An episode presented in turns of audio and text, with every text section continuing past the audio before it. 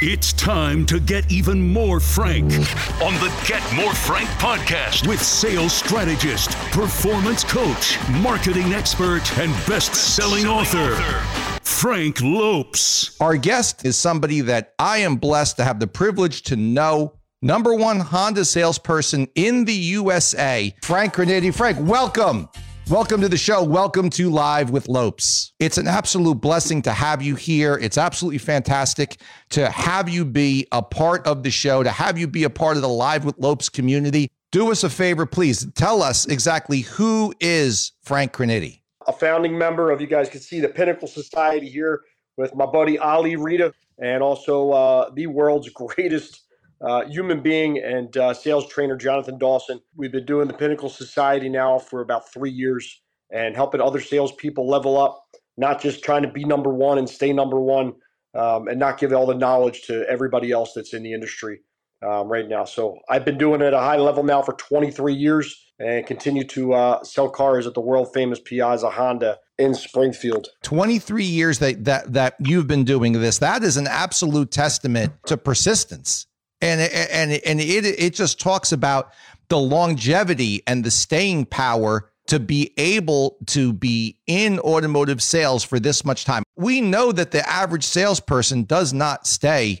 you know, does not stay in the industry for for that long. What's your secret in being able to stay in sales for 23 years and correct me if I'm wrong, zero thought whatsoever of stopping. Am I am I right? Well, no, there's there's been times where I've thought about, you know, you get that little guy in your head sometimes that uh, tries to pull you away. But no, for, for the most part, every day is a positive affirmation for me. 23 years means nothing. Um, we, we rely too heavily on experience in this business, and experience could actually be and usually is a detriment to a salesperson. It allows them to not grow, to not get out of your comfort zone, right? So I got 32 years experience. I have 23 years experience. Well, you know, I don't have to rely on that experience all the time. I have to rely on my intuition to be able to pivot, change uh, my whole process a few times in just the last two, three years.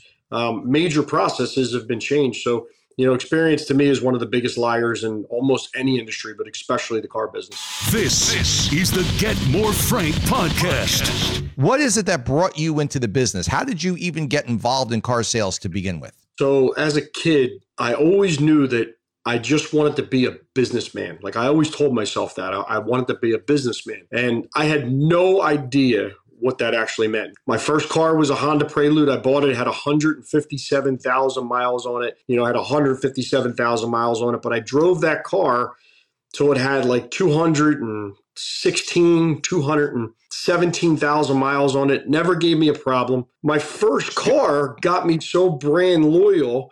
It just got to a point where I wanted to do something else. My dad said, Look, why don't you go sell cars? He goes, You like cars? And I'm like, Yeah, I like cars. And I have a Honda. So I opened an ad in the paper and I made a phone call and went in, had a conversation with uh, a sales manager, Bob Burns, that brought me into the business. I started there March 27th, 2000. And, uh, you know, it's been a, it's been a great career so far. I love the story about the Prelude. You brought up that brand loyalty right? So obviously having that Honda, that Honda Prelude, that made you like really believe in the product.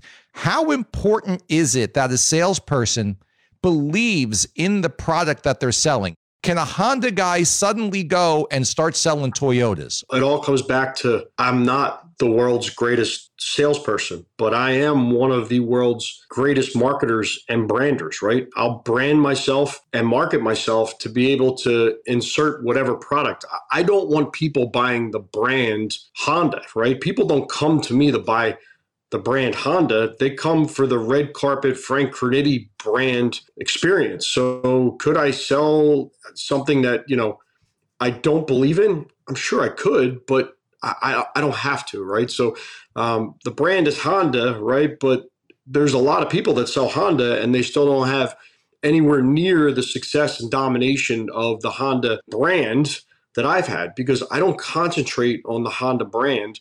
If people are loyal to their brand, that's awesome. People are more loyal to me because of what I do for them. The process that I don't put them through that most other car dealerships do. So that's what they're thankful and respectful for. I've had so many people say, brother, if you go anywhere, just let us know. Need some motivation and inspiration first thing in the morning? Sure, you do. Join the Get More Frank text crew for daily motivation and inspiration delivered direct to your phone.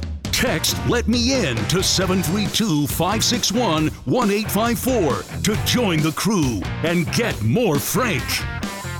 I can tell you a quick little story about brand loyalty. I have a guy, he's been buying cars from me now for it's got to be almost all 20 some years. And he leases his cars. Type A personality, wants to be the first one in on a Saturday morning, wants to have all paperwork ready. You know, he knows exactly what his want, has his payments, he wants his his oil changes, he wants the, the warranty, he wants everything done, but he wants his paperwork and he wants to be out of there in under a half hour every time. And between him, his family, he's probably brought me over the year 50, 60 deals. So it's time for Jim to get his car. He calls me. I have everything ready for him. It's a loaded Honda Accord. Jim, what's up, man? I said, I got everything ready for you. We're good to go.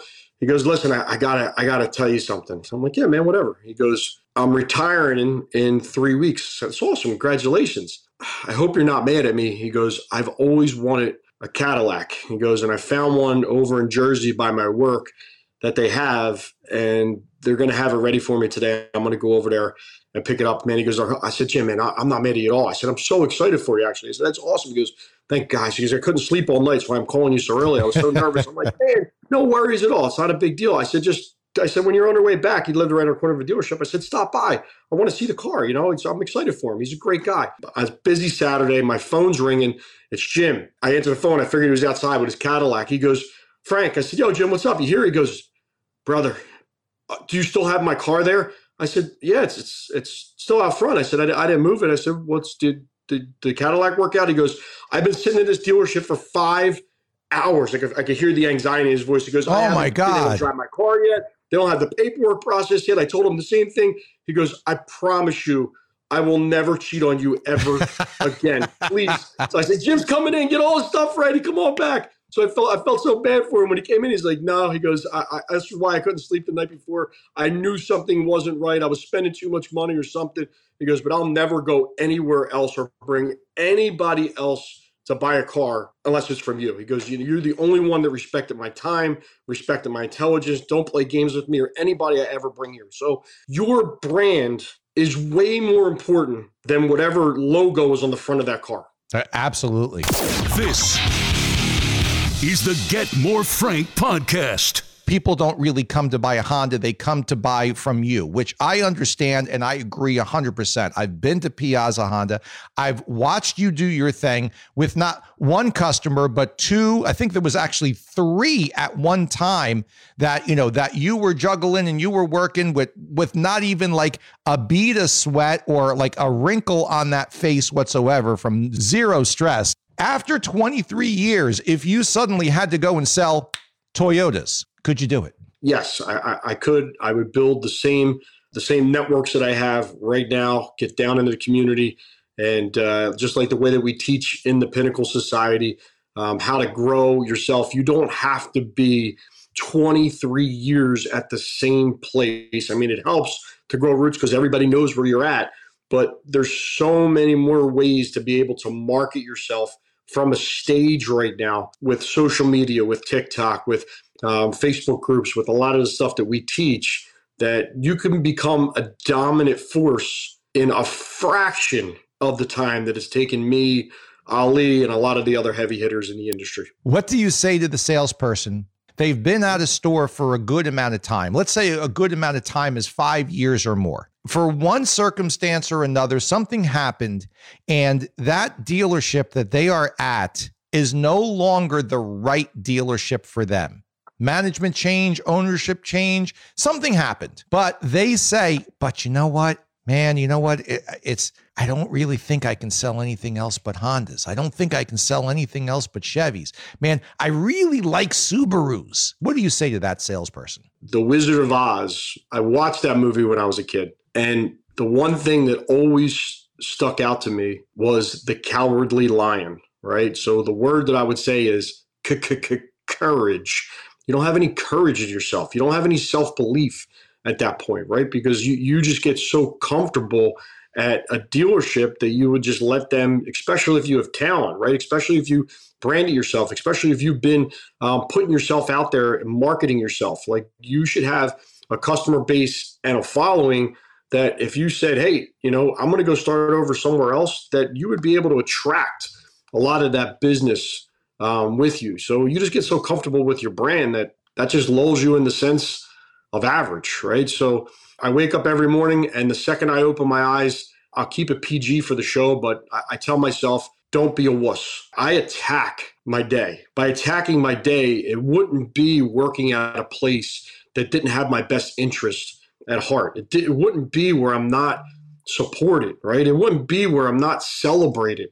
I wouldn't want to be there. To the salespeople that feel like they're stuck, you shouldn't right? There's there's a lot of you know they say the grass is greener on the other side. No, the grass is greener where people are going to celebrate you. The grass is greener where you feel like you actually can grow, you know, with that community, with that dealership, and that that's that's what I have where I'm at. You know, everybody's man, how do you do that? Like, do you have 70 assistants? I'm like, no, but we have about 110 employees that I empower for them to do their jobs, and for the most part, everybody does. You know, so it's a it's a great place where I work. You know, is it always work out like the way that I want it? No, but you know, it's not Frank Crinite Honda, it's Piazza Honda. So they have things that they have to do that's in their best interest, and I have things that I have to do that are in my best interest. The Get More Frank podcast, brought to you by Hamlin and Associates. Your next record month starts here. CarNow, the only road that can bridge online and in showroom and I Recon from vAuto.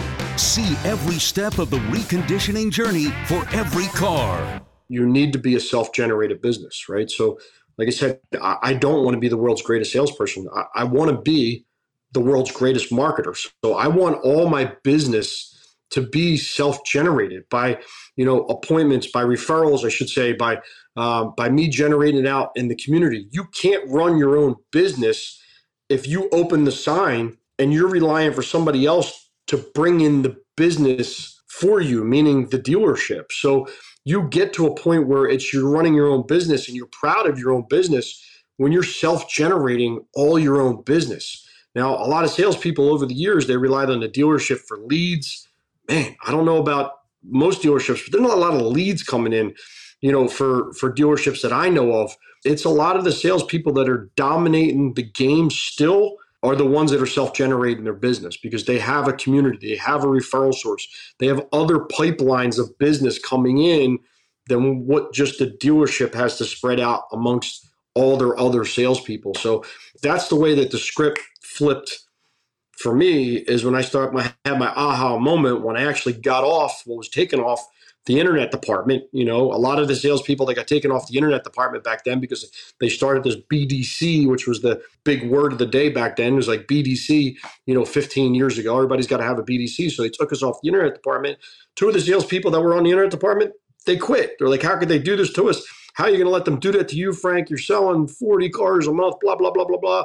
And for a second, I almost let one of those people get in my head, right? I'm like, yep, they're right. I'm taking my show and I'm going mm. on the road for a second. Like it was in my head. And I drove home on my way home later that night. I still remember no radio on in the car. And I'm just driving. And there's just wheels going through my head. And I said to myself, I literally had a conversation with myself, like talk to myself. I mean, I'm not going to let somebody else dictate my success ever again. Meaning, if I could have a manager just say, boop, your way of getting deals is gone. I'm never going to let somebody else be in control of that. Started going on Facebook. I got my iPhone like a couple weeks before that, the first iPhone. I'm like, man, this thing is game changing.